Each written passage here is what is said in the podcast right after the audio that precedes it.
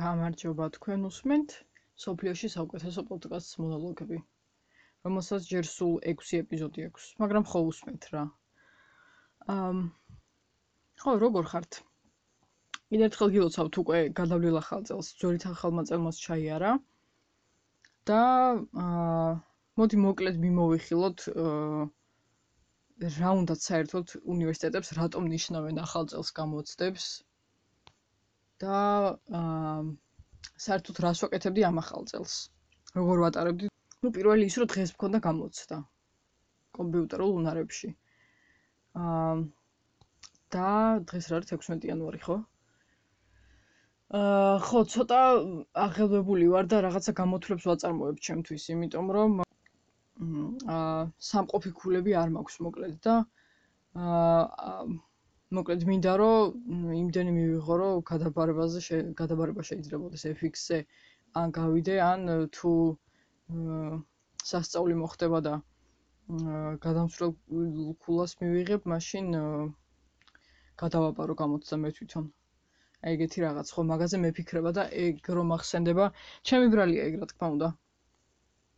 აა ვინ არ გაიმეორა გამოცდისთვის მე. აა თუმცა ამ სემესტრში ყველაზე კარგად სწავლობდი მთელი იმ სემესტრებიდან, რაც კი საერთოდ უნივერსიტეტში მაქვს გავლილი. აა სხვათა შორის მე 2018 წელს ჩავაბარე უნივერსიტეტში ბაკალავრიატზე კი. ოღონდ ახლა 2023 წელია და ისევ სწავლობ, იმიტომ რომ მობილობით გადავედი საერთაშორისო ურთიერთობებიდან სოციოლოგიაზე. მესამე კურსზე რო ვიყავი, აა შეტანილი საგნების გამო გადავედი სოციოლოგიაზე. ხო და ახლა სოციოლოგიაზე ვარ მესამე კურსზე. ამ და ხო ის ვთქვი რომ ყველაზე კარგად ამ სემესტრში ვსწავლობდი, იმიტომ რომ აა ყოველი ახალი სემესტრის მოსვლისას წინა სემესტრის შეცდომებს ვითვალისწინებ. აა მაგის გარშე ვერ ვჩერდები. ძალიან ბევრი კი მაქვს ხოლმე გასათვალისწინებელი. და ძირითადად ერთი დეგე შეცდომა, მაგალითად ის რომ ან ვაგვიანებ ან პირველ ზოგიერთი საგნის პირველ რამდენიმე ლექციაზე არ მივდივარ და შემდეგ ის საგანი ცოტა იმის გამო რომ ფეხზე მაქვს დაკიდებული იმ პირველი ლექციების გაცდენის გამო მე ისე გამოდის ხოლმე რომ მაგ საგანში ყველაზე დაბალს ვიღებ. აი რაღაცა ესე სურეულურად არის ხოლმე. აა მაგრამ ეგ ნამდვილად ვიცი რომ თუ პირობას დავდებ და აა ამ ამ სემესტრისთვის რომ ეგ მეორე და აღარ გავაკეთო აღარასდროს ვიცი რომ შევასრულებ. თუნდაც იმიტომ რომ ყელში ამომივიდა უკვე. ხო. გამოცდა იყო როდის? ახალი ძველით ახალი წლის შემდეგ. ერთი გამოცდა იყო 12 იანვარში, რომელიც არის ძველით ახალი ახალ წლამდე. აა და პირველ კურსზე რო ვიყავი, საერთოდ პირდაპირ შობის მერე იყო დანიშნული გამოცდები. ახლა კიდე კაი ავწდით მაგას, იმიტომ რომ 8 იანვრის მერე აა გამოცდის ჩასაბარებლად რო გადიხარ გარეთ ეს ამდენი ტკბილეულ და გოზინაყნა ჭამი და ხაჭაპურით რო ამოყორილი გაქვს მუცელი და აა თავში რო საახალწლო ფილმები გიტრიალებს ეგ ბევრად უფრო ცუდი შეგრძნება ხო ვიდრე ძველი ახალი წლის მერე გამოცდის დაწერა. აა ხო ისე ვლაპარაკო გეგონება ვინმე რამეს შეცვლის მაგ მაგ მხრივ ხა უნივერსიტეტებს. ძალიან არაინტერესებთ ეგ საკითხი. აა თუმცა რა ვიცი, თუ უნდათ გაითვალისწინონ. აა ხო, ნუ სხვანაირად არ გამოვა, მაგრამ აა სკოლის პერიოდში ეგ მიხარო და ზუსტად 20 იანვრამდე ვისვენებდი ხოლმე. ეგ მაშინ როცა საპატრიარქო სკოლაში ვიყავი. აა ძირითადად იმის გამო რომ საეკლესიო დღესასწაულებიც იყო გათვალისწინებული და რახან 19 იანვარის ნათლისღებაა, 20 იანვარს იწყებოდა ხოლმე ყოველთვის სკოლა. მეორე სკოლაშიც ეგრე, უბრალოდ იქ მე შეიცვალა საჯარო სკოლებში წესები და იქ უკვე 15-16 იანვარს ვიწყებდით ხოლმე. ეგეც მაღალ კლასებში რო ვიყავი მაშინ. ხო და სკოლაში ყოფნის დროს ყოველთვის ისეთ ბედნიერი ვიყავი, რომ სახალხო არ დადგებს არაფერი არ მიშხამებდა და შეიძლება და 24 დეკემბრიდან რო დაგითხოვდნენ 20 იანვრამდე გადაბმარო, დღემდე მაქვს ეგრეთ ჩამჯდარი და მინდა რომ რაღაც სულ 19 და 20 იანვრამდე მქონდეს განწყობა გაწელილი საახალწლო განწყობა. აა თუმცა რაღაც წელს გამოცდების გამო რაღაცა აა მენტალური გადახლილობის გამო ცოტა ფიზიკურად მაინც მაინც და მეც ისეთ საერთოდ არ ვაკეთებ რომ გადავიღალო, მაგრამ მენტალური გადაყლის გამო აა და კიდე გარშემო ძიმე მოვლენების და რაღაცების გამო, რა ვიცი, სულ ქვეცნობიერში გვაქვს ყოველას ყველაფერი, თუნდაც უკრაინის ომს და ფასების მომატებას და ეკონომიკურ გაჭირვებას რო თავიდან ანებო. აა ქუჩაში რო გადიხარ, რა ვიცი, მე მაგალითად სად ვიყურო, არ ვიცი, ფეხის დადგმაციმები კი მეზიზღება, ისეთი სიბინძურია. აა გარემონტებულ და ახალგაკეთებულ ქუჩებზეც ხო და თა რო იცი რომ ხალხს კიდია ეგ ფეხზე ჯერ ერთი. აა მე გადავსებული ნაგვისურნები რო არის და უკვე გვერდზე რო ყრია და ასხია ყველაფერი კიდე. ნაგვისურნებთან გარშემო და ასე შემდეგ. და კიდე ის რომ აა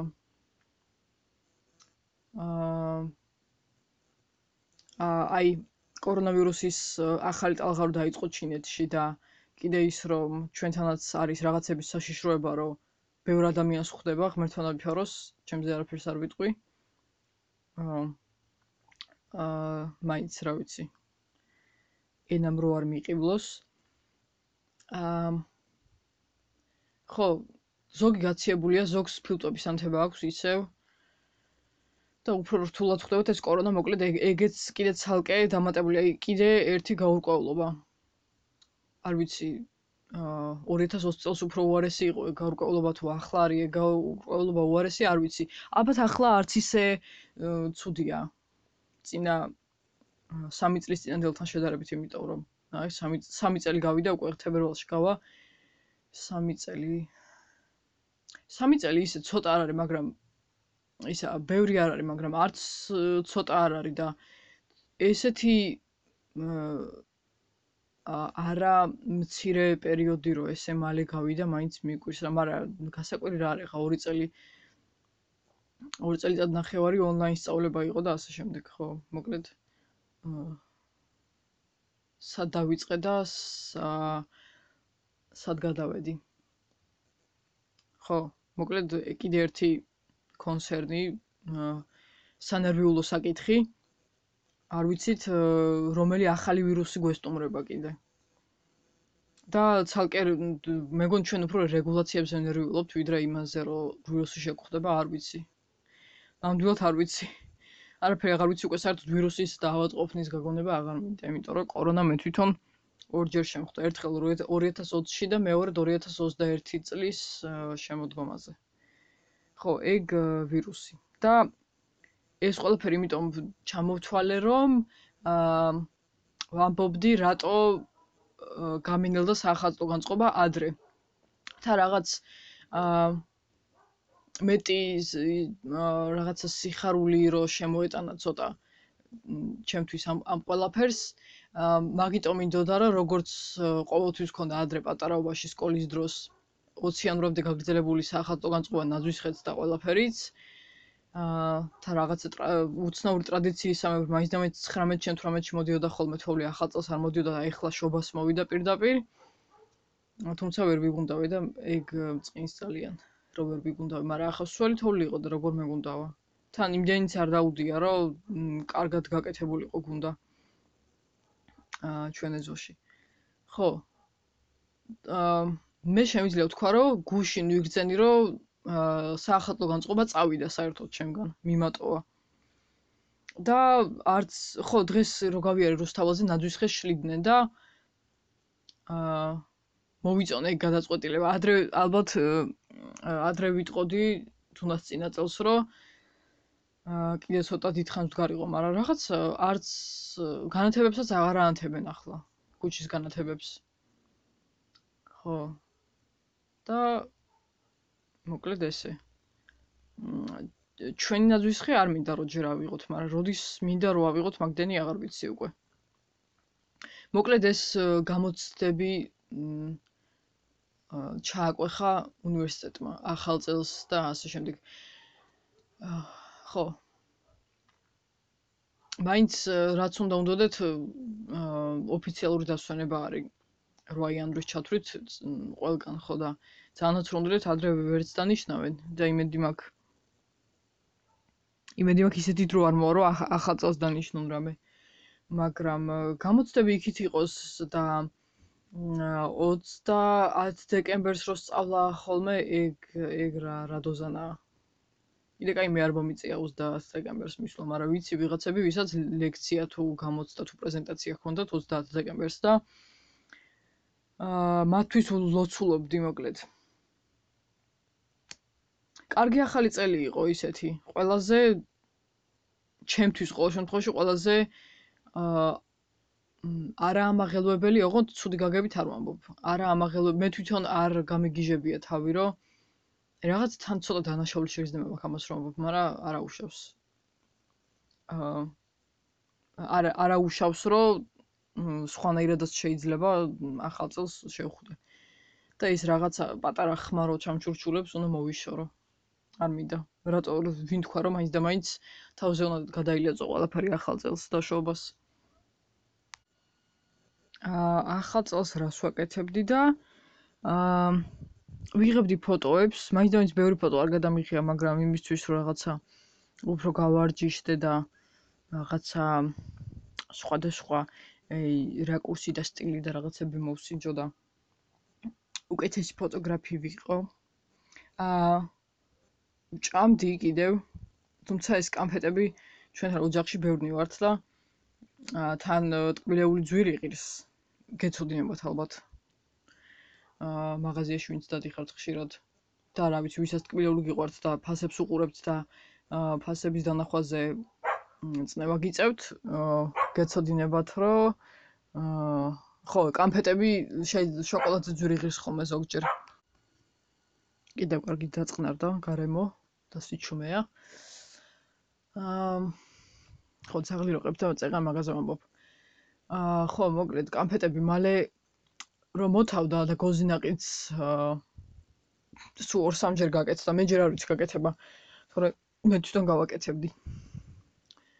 აა იმიტომ რომ გოზინაყი აა რაღაც მომენტში ჩემთვის არის კანფეტებს და შოკოლადზე უფრო მეტი განწყობის მომტანი ახალ წელს რაღაც აა რა ვიცი ზოგს არ უყვარს ეგეც გამიგია რომ გოზინაყი არ უყვართ თუ რა ზეამობ ხოლმე მაგას ხო, მოკლედ ეგეც გამიგია რომ გოზინაყი არ უყურთ.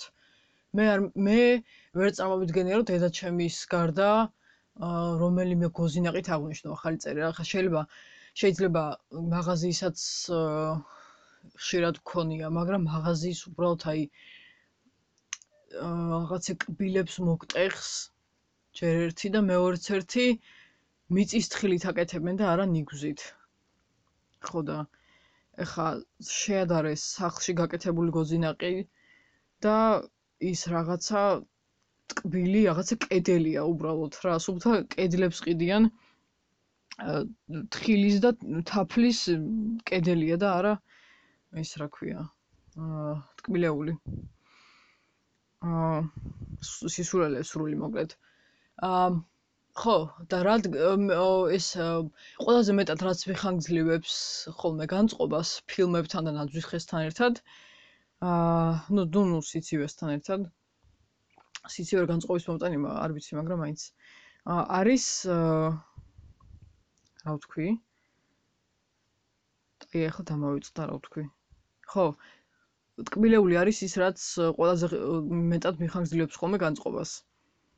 და რაც უფრო მალე შემოგვაკლდება, მით უფრო მცირდება ჩემი გაწერილი განწყობაც ახალ წელს. აა კიდე რას ვაკეთებდი? აა რადგან ჩემი ერთ-ერთი მიზანია 2023 წელს რო უფრო მეტი ვივარჯიშო და აა ის მომენტი აღარ მქონდეს როგორც მთელი ცხოვრება ვიყავი, რომ აა ორი ან სამი კვირა თუ დავიწყებდი და აა გადავაბამდი რეჟიმში ჩავჯდებოდი, მერე საერთოდ აღარ ვარჯიშობდი და მიწევდა რამდენიმე თვეში ძლივს э, ვაძალებდი ჩემ თავს, რომ თავიდან დამეწყო ისე ვარჯიში. და ზოგჯერ კი არა, ყოველთვის ეგრე ვიყავი. ყოველთვის თან რაღაცა გზებსაც ვეძებდი, რომ უფრო მოტივ მოტივაცია მქონდა, რომ მე ვარჯიშა და აი თვითონ ვარჯიშის დაწყება ზოგჯერ ხო გინდა რომ ადგე და ივარჯიშო აი თან ისიც ვერ შევარჩიე რომელი დრო ჯობია ახლა რაც ინტენსიურად დავიწყე, სულ სხვადასხვა დროს ვარჯიშობ. უფრო ხშირად მაინც საღამოს, მაგრამ მაინც სხვადასხვა დრო გამოდის. ეგეც ვერ გავიგე, ესეთი ყველაზე ოპტიმალური და კარგი დრო რომელია ვარჯიშისთვის. ამიტომ ჭამის და სახალხო ფილმების ყურების გარდა და ცოტა ღვინის მის გარდა ну ღვინოს რა თქმა უნდა სუფრასთან დასხდებოდით მაშინ სვამდი ალკოჰოლი კი არ გეგონოთ აა რაღაც ამახატოს უფრო მესია მომდა ალკოჰოლის დალებათან ისეთი ალკოჰოლი მივიღე რომელსაც ცუდად არ გავხდიო იმიტომ რომ ზოგადად ალკოჰოლზე ცუდად რეაგირებ აა არ ვიცი ჩემზე ცუდად მოქმედებს გააჩნია ალკოჰოლსაც რამდენად სუბუქია, მაგრამ ზოგჯერ სუბუქიც, აი არ ვიცი. თითის ხელა ჭიქითაც რო დავლიო და ის ჭიქა ბოლომდე არ იყოს შევსებული. აი ზოგადად როგორი ჭიქითაც ვამე ხოლმე რა. პატარა გამჭვირვალე ჭიქებით რო ჭიქებში რო ასხამე ხოლმე, აი ეგეთი ჭიქით რო დავლიო, ისიც არასავსე და ორი იმ ორზე უკვე აა იმ ორზე უკვე ცოცხალმკვდარი ვარ და ამ ქვეყანას მოუბრუნება მჭირდება. ხო და ხანდახან ხო გინდა ადამიანს გარ. ეხა მე ალკოჰოლი მაინც და მაინც არ მიყვარს, მაგრამ ხანდახან ხო გინდა გაერთო და ცოტა მოეშვა რაღაცა. აა ცოტა დატკბე და ასე შემდეგ. დღესასწაულზე მით უმეტეს. აა არც მეზიზღება და არც მიყვარს ალკოჰოლი. აა მე სხვათა შორის აა გემოს გამოსვამ. სხვები ალბათ, სხვები კი არა, ყოველას ალბათ ეგ ალბათ კი არა, ეგ აზრიდებს ალკოჰოლში, რომ უნდათ რომ მოეკიდოთ და რაღაც ეიფორიაში იყვნენ, მაგრამ მე ვერ ხვდები საერთოდ ეგ ეიფორია არ გამიცდი არასდროს, არც თრალი კი ვყოფილვარ, მაგრამ გონება ნამდვილად არ გამიკარგ არ დამიკარგავს და ყველაფერი მახსოვდა, რაც ვთქვი და რაც მოვიმოქმედე და ასე შემდეგ. და მე ვსვამ გემოს გამო. აა და შეიძლება გემო იმდენად მომეწონოს, რაღაც მომენტში აღარ მივაქციო ყურადღება გრადუსს და იმ გრადუსმა მე აა სიკვდილი მომგვაროს მოკლედ. ხო და ასე. აა ბევრ სახალხო ფილმს უყურე. აა რამდენ ზუსტად არ ვიცი, მაგრამ ბევრს აა მაინტერესებდა რომელი იყო განწყობისთვის ყველაზე საუკეთესო და მაინც აღმოჩნდა რომ ჩემს კლასიკას უნდა მიუბრუნდე და კიდევ ერთხელ უნდა ვაღიარო რომ მარტო სახლში არის ჩემთვის მთავარი რაღაცა განწყობის გარანტორი. დანარჩენი Netflix-ის ფილმები ვნახე. რაღაცა Hallmark-ის 1-2 ფილმიც ვნახე და აი რა ვიცი. არ ვიცი რა გითხრათ მაგაზე ცალკე ვილაპარაკებ კიდე. აა აი არის რაღაც ჰოლმარკის ფილმები მეყურებია საახალწლო ჰოლმარკის ფილმები რომლებიც რომლებსაც აქვს რაღაც განწყობა აი თან რაღაცა ყველა ხო ტრადიციულ საშობაო რიტუალებს და აქტივობებს მოიცავს ეს ამერიკელებს რაც უყვართ ორცხობილების ცხობა ნაძვის ხის ერთად აწყობა რაღაცა ის ფიტრი რო არის მისილთაუს რო ეძახიან ინგლისურად მაგის ქვეშ შემთხვევით ვითომ შემთხვევით რო დადგება ხოლმე წყვილი და რაღაც. აა ოჯახთან ერთად დროის გატარება აა რაღაცა შემწვარი ჩემხელა ინდაური და ასე შემდეგ. აა მაგრამ ჯერ ერთი ხო, ნუ ეს ფორმულირებულიც შეიძლება რო კარგად გაკეთდეს, არ არის აუცილებელი რომ ყოველას ყოველა ერთნაირად გამოიყურებოდეს ჯერ ერთი შობას, შობას, ნუ რახან ამერიკული ფილმები შემოვიტანეთ, შობა იყოს. აა იქ ახალ წელი ახალი წელი უფრო კიდიათ ეგრე მგონია და აა ზოგჯერ არის რაღაც აღმოაჩინე მეც ჰოლმარკის ფილმები ფილმების ყურებისას რომ აი არ ვარგა არ არის რაღაცა ოსკაროსანი სურათი და რაღაცა ესეთი ოქროს გლობუსზე წარდგენილი მაგრამ ხო თან შეიძლება შესრულებაც არ იყოს კარგი მსახიობების შესრულება თვითონ მაგრამ რაღაცა ისეთი აქვს, რომ აი საშუალო ფილმის ყურებაშიც არის რაღაცა სიამოვნება. ეგ ეგ ნამდვილად ვიპო ეგ შეიძლება აღმოაჩინა, როცა ჰოლმარკის ფილმებს უყურე. მაგრამ აი ამახალწელს რასაც უყურე, იქ უბრალოდ განწყობა არ იყო. აი დავიხალე რა, სულ ტყუილა დავკარგე საათი და 40 წუთი თუ საათ ნახევარი და აა მე რო ახვევდი ბოლოს, რომ კიდე სრული დრო კი არ დამეხარჯა, ცოტა ამომეკლო რაღაც, ცოტა დრო დამეზოგა წუთები. აა იმასაც უყურე, ლინცი ლოჰანი რო კინემატოგრაფიაში დაბრუნდა სასწაული. რევოლუციური ფილმით Falling for Christmas როა და აა 2022 წლის არის ხო? 2022 წელს გამოვიდა და აი ესე ცუდად მაგას ეთამაშოს სადმე უბრალოდ არ მინახავს. მე ყოველთვის აა ვამბობ რომ ლინცი ლოჰანი არის ჩემი ერთ-ერთი აა ერთ-ერთი საყვარელი მსახიობი. თავისი ადრეული ფილმების გამო და იქ ყველგან იმდენად კარგად ირგებს ტექსტს, როლს და ყველაფერს, რომ რაც უნდა IMDb-ზე 5-ით და 6-ით იყოს შეფასებული ის ფილმები. აა რაღაც თავისებურ ენერგიას ყოველთვის დებს იქ, რაღაც თავის ხრინწიანი დამახასიათებელი ხმით და ასე შემდეგ. Mean Girls რო არის ის პირველი ფილმი, სადაც ითამაშა Parent Trap, ხაფანგი მშობლებს. აა 18 წლის იყო მაშინ. აა და რაღაცებს კიდე უნდა უყურო. ყოველ შემთხვევაში თუ მთლიანობაში ფილმი არ მოწონებია და ცუდი ყოფილა, ლინცი ლოჰანი ყოველთვის გამომირჩევია 2000-იან წლებში რაც არის გადაღებული და აი ეს რა უბედურება იყო ეს for Christmas უბრალოდ ვერ გავიგე რა. აი არაფერს არაფერს არ აკეთებდა ფაქტობრივად რა. ის მომენტიც კი არისო, რომ აი რო ამბობენ ხოლმე. აა თავის თავს თამაშობსო და ირონიულად რომ ამბობენ რა. თავის თავს რო თამაშობს მსახიობი. ეგ მე თუ მე თუ შემეკითხებით ცუდი საერთოდ არ არის მაგრამ აი არანაირი თამაში არისო აი არა არაფერს არ აკეთებდა ფაქტობრივად რა. სცენარიც ხო არაფერი და არარაობა იყო თვითონ გეგონება არ ვიცი. 10 წლების განმავლობაში ერთი და იგივე სიუჟეტი არ მქონდეს ნანახი რომ ვიღაცას ვიღაც მდიდარი და განებიურებული ქალი თუ კაცი აა გინდა ამნეზიის და გინდა რაღაც არ ვიცი შემთხვევითობის წყალობით რომ სადღაც მოხვდება და იქ რომ ჩოლებრივ ადამიანობას სწავლობს თუ რაღაცა არ ვიცი რა აი იმდენად აი ჰოლმარკი ჩემთვის ნაკლებად არის კრინჯი რა ხო ხვდებით? ესეთი კრინჯი და უხერხული ჰოლმარკი უფრო არ ნუ ფილმსაც გააჩნია ეხა საკრინჯეთ დიალოგებიც ქონიათ ჰოლმარკში რამდენად ცუდია მაგასაც გააჩნია. სატელევიზიო ფილმი რაღაცა ესეთი რენდომ ამერიკული სატელევიზიო საშობაო ფილმი შეიძლება უფრო ცუდი იყოს ვიდრე ჰოლმარკის სახალხო ფილმი მაგრამ აა აი რა ვიცი შეიძლება ვიღაცა გამლანძღოს ან დამცინოს მაგრამ ჰოლმარკში კარგად თამაშობენ ხოლმე რა.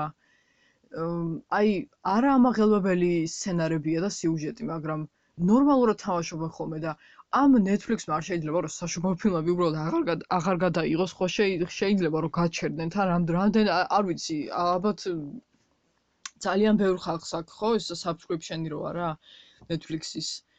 ა არ ვიცი აი ეგ თუ გინდათ უყურეთ რომ იცოდეთ რა ზულაპარაკობ აი აი ეგ როგორ უნდა მოგეწონოს ის ხო საერთოდ Princess Switch Vanessa Hudgens-ი როა არ ვიცი, აი აა ერთ-ერთი ყველაზე საზიზღარი და აი საშინელი, აი კრინჯიც რო აღარ არის უკვე ეგეთი ფილმების სერია არის ჩემი აზრით. თელ კინემატოგრაფის ისტორიაში მარტო 21 საუკუნეში კი არა, აი საშინელება, აი ვაი მე არ ვიცი. არ არ ვიცი.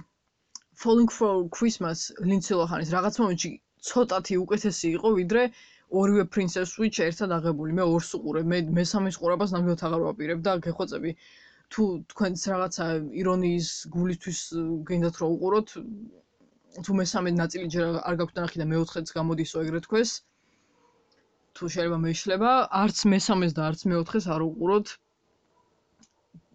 საერთოდ თუ ვინეს ვინმე შეიძლება რამე კარგი რჩევა მისცე ეგ არის კარგი რჩევა რომ უბრალოდ არ არც უყუროთ რა. აი არ ვიცი საზიზღრობა კრინჯის დღესასწაული. სხვა არ ვიცი რა დავარქვა. არც განწყობა რაღაცა მარტო ხიმელი იმან იმას გაუღიმა იმას ის შემთხვევით შეუყარდა იმ ის ვიღაცას ფეხი დაუცდა და შემთხვევით რაღაც ხელიდან დააგდებინა და იმან უთხრა არა უშავს არა უშავს რომ გამიტეხე მაინც ჩვენ ერთად will end up together და რაღაც ვაიმე არ შემიძლია ამერია უკვე სიტყვები. უკვე ჩემი ტვინი შენელდა და მანიშნებს რომ უნდა გავჩერდე აქ. ვანესა ჰაჯანსი და ლიცილოჰანის ბრალია სხვათა შორის